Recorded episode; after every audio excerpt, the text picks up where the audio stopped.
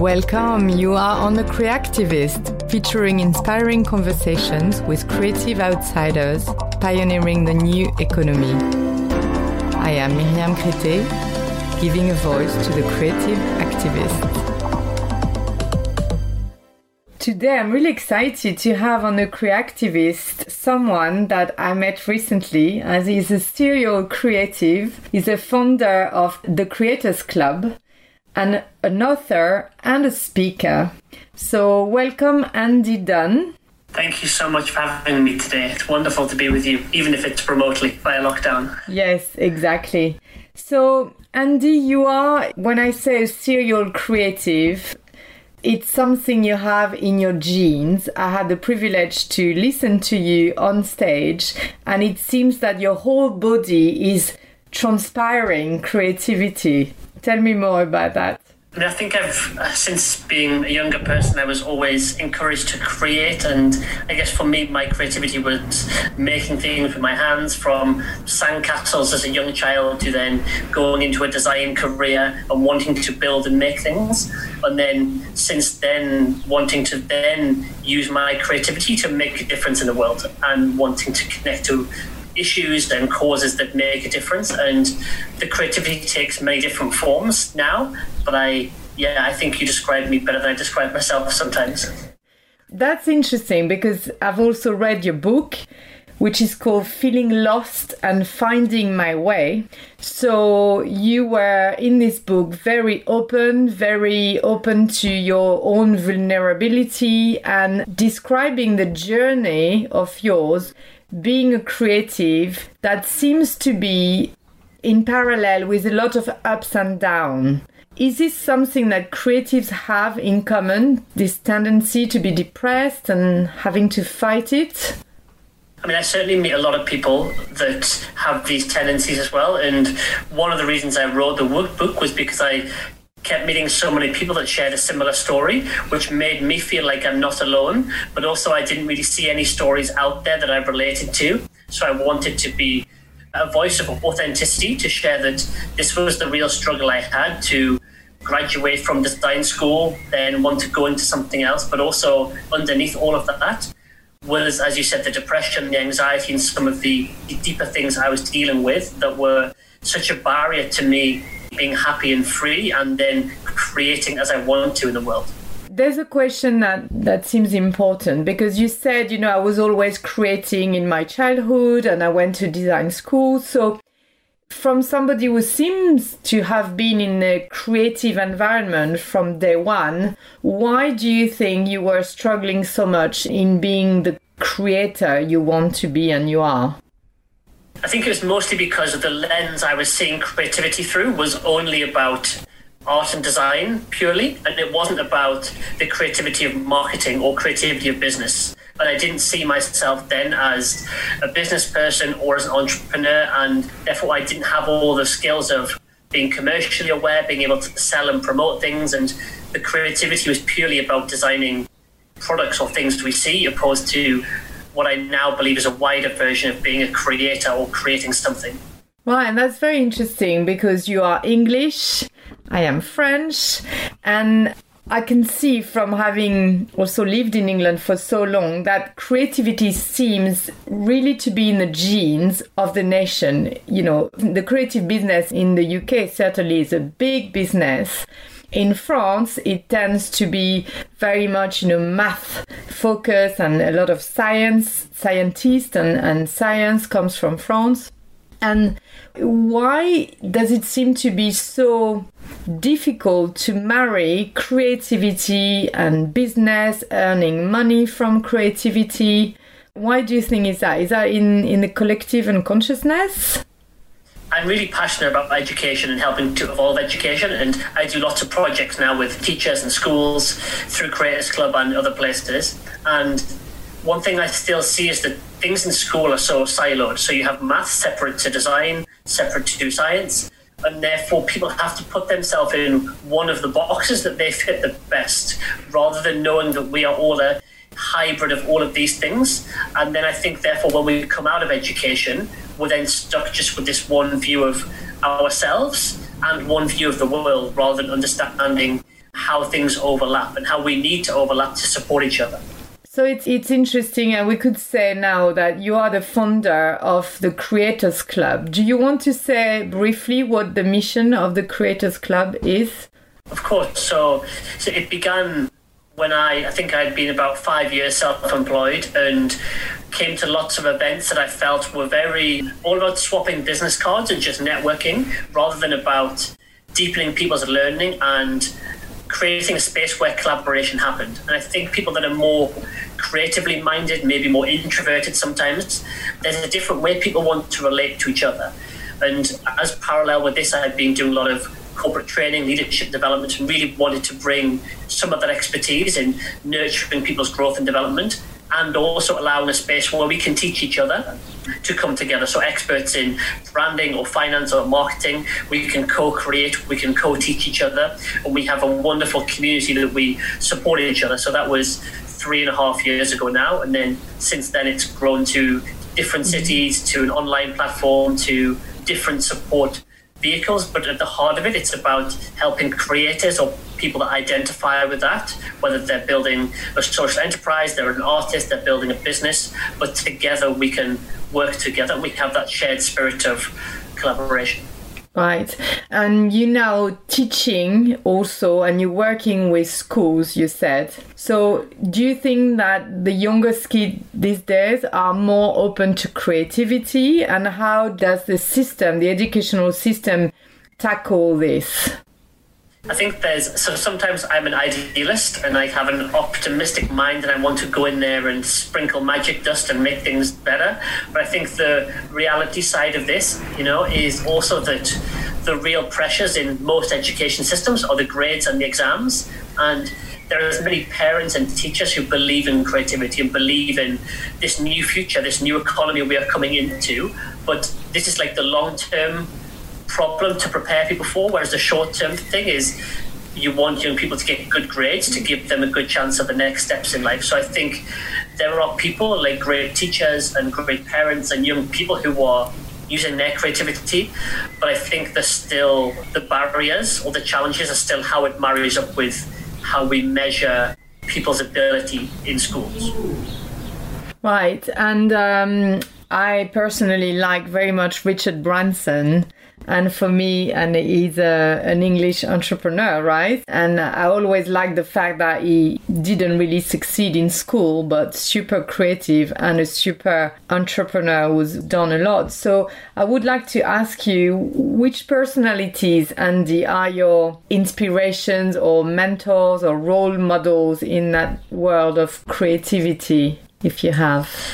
Yeah so I think the first well known person was Blake Mycoskie, who was the founder of Tom's. So, for Tom's, the shoe company, and the book I read was called Start Something That Matters. And it was, to me, an idea of someone who is using their heart and their imagination and their business skills to make a difference in the world. And they have a you know, like a charitable side where they're giving shoes away, but they're doing it from a sense of also business, like a social enterprise. So Blake Mycoskie, the founder, uh, was and still is very inspiring to me.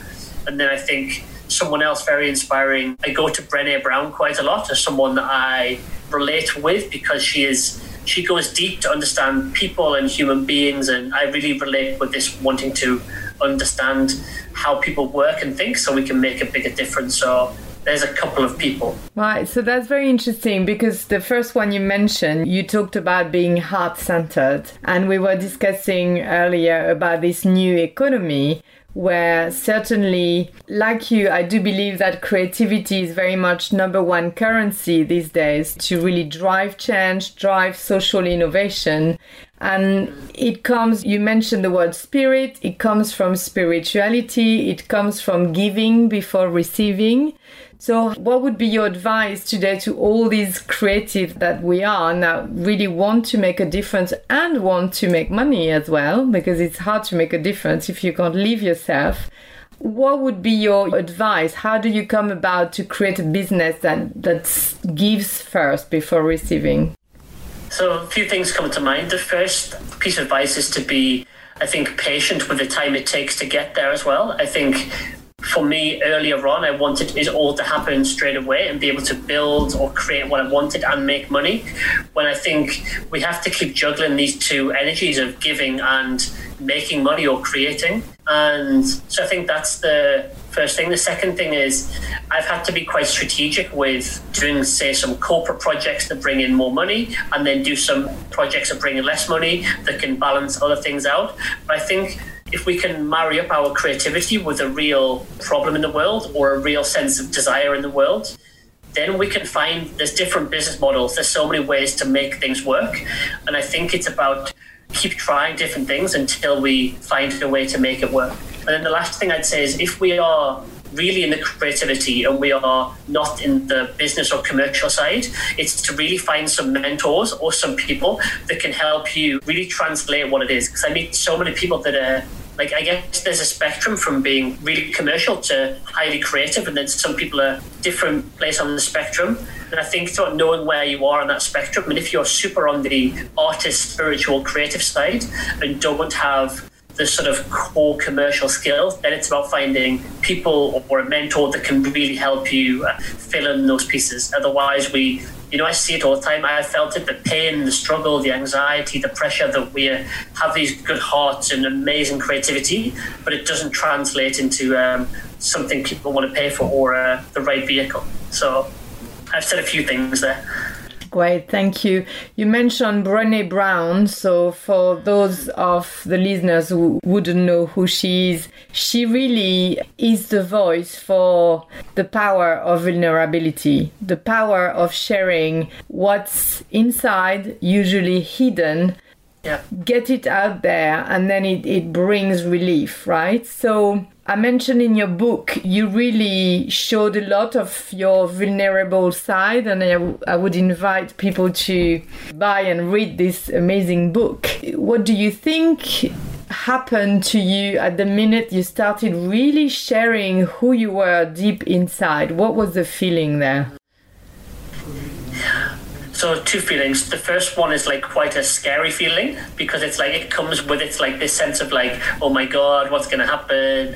How brave can I be? So that feeling, I guess, is like a little bit of fear, but that's small. I think. Then once we like push a little bit, then the feeling is liberation and expansiveness and possibilities because I think when we are courageous enough to go on the journey of authenticity. And I say journey because I think we are we keep being we keep doing more things that are more in line with our authenticity. And then we keep connecting with other people that relate to us and accept us and support us. And I think that exchange is the most beautiful, freeing feeling ever. Like even you know for yourself when I gave that talk and we connected, it was a joy that we can have a more truthful, authentic conversation about how we relate. And I think that's the, the wonderful feeling that wouldn't have happened if I wasn't to share this story. Yeah, and it's interesting because on one hand, that's something that we keep hearing of, you know, being authentic, etc., etc., and it seems really hard to be so. Why do you think it's so hard? Because at the end of the day, we all have, you know, a deep inside feeling. Why wouldn't it be so easy just just to say who we are? Yeah, it's a great question. I think I get, and the more I've learned about this, the more within myself. My authentic answer today is that I still want to be liked and loved for who I am. I want to be accepted. And sometimes we're not perfect, or we don't do things right, or we're not. And even this is a level of wanting other people to say it's okay as we are. And then if we do something like write a blog post, or start a business, or write a book, or just have a conversation with a loved one, the ability to say, this is what's true for me now.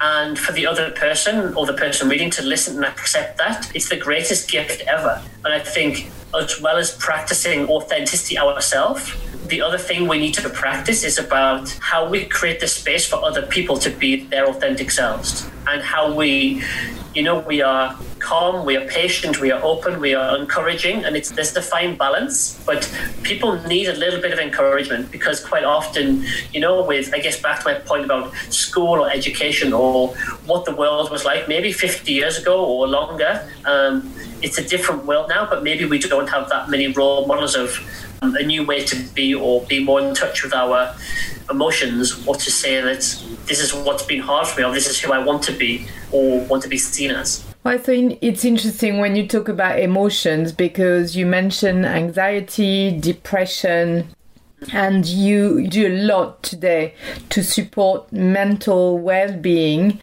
and the link between creativity and mental illness is very strong. So, why is it that creative are more inclined to suffer from this?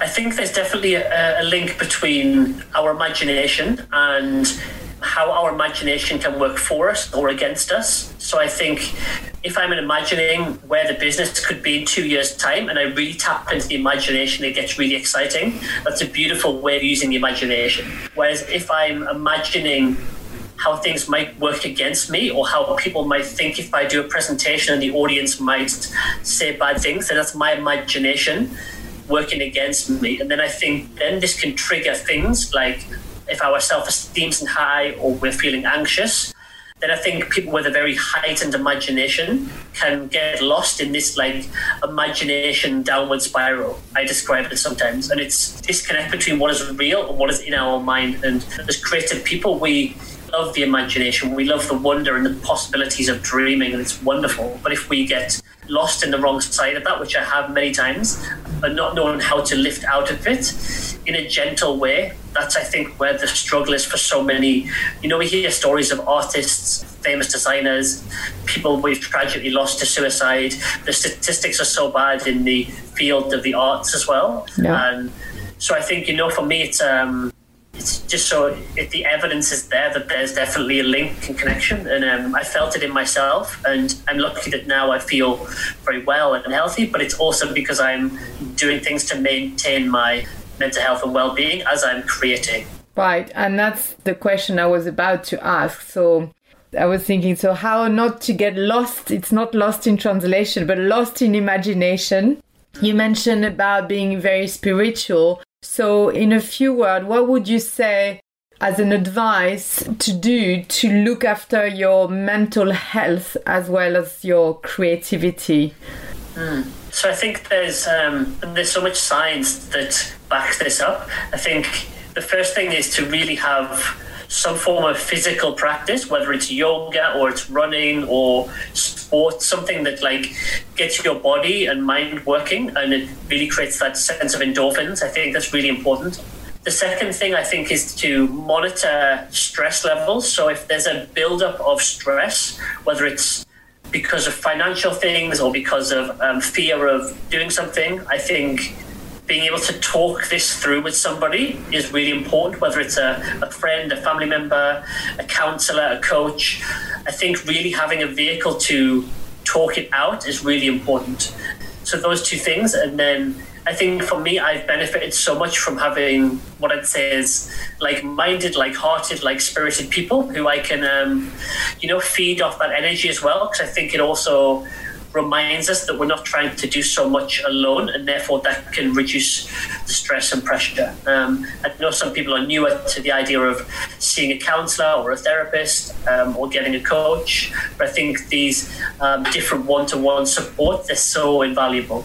And you know, I, I often go away on retreats. I'll take myself away once a year for couple of days or a week um, to like really deepen my spiritual practice and to you know really disconnect from all the pressures I'm feeling and really ground myself again and remind myself who I am as a human being, put my feet on the earth, and then say, okay, let's begin again from this new place. And I think having these, you know, annual recharging times, or even on the weekend, doing things to recharge is um, so so important. That um, and I think that's why the philosophy with Creators Club is really nurturing the practical skills of marketing and business development and also honoring our inner growth as well. Right. Creating that supportive space. Wonderful. So disconnect to reconnect mm, and then exactly. reconnect to yourself with, with peers. Yeah.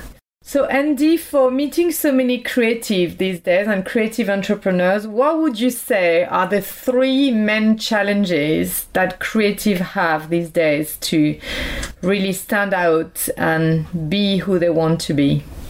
Oh, good question. Three main challenges. So, the first one I'd say is to figure out which is the right platform for them So I think, or right vehicle for them. So, for example, is it podcasting or is it YouTube? Is it starting a business or is it like a social enterprise? Is it putting their artwork in galleries or is it selling it via you know like advertising revenue online there's so many different ways to get it right and i think the only way to know is to experiment and develop your self-awareness and strategic thinking but i think the number one is about figuring out over time which is the right platform or the right vehicle for us to express that the second. Does that make sense? Absolutely, yes. Because also, I would say from being meeting as well a lot of creative. That's the thing. You're so creative. You want to be everywhere, and you have tons of ideas to be in all these platforms. So then it's like yeah. overwhelming to try to do everything at once.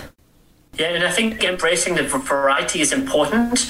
And it's I think some people get to the place where they realize some of their creative outlets are for fun and their personal growth, and others are to make money and to build a business and that kind of thing. So I think it's over time figuring out what the balance of these things are. And there's many people as well who have more than one income stream or project, all this kind of stuff. So the first one is finding the right vehicle over time, not getting it right straight away, but experimenting.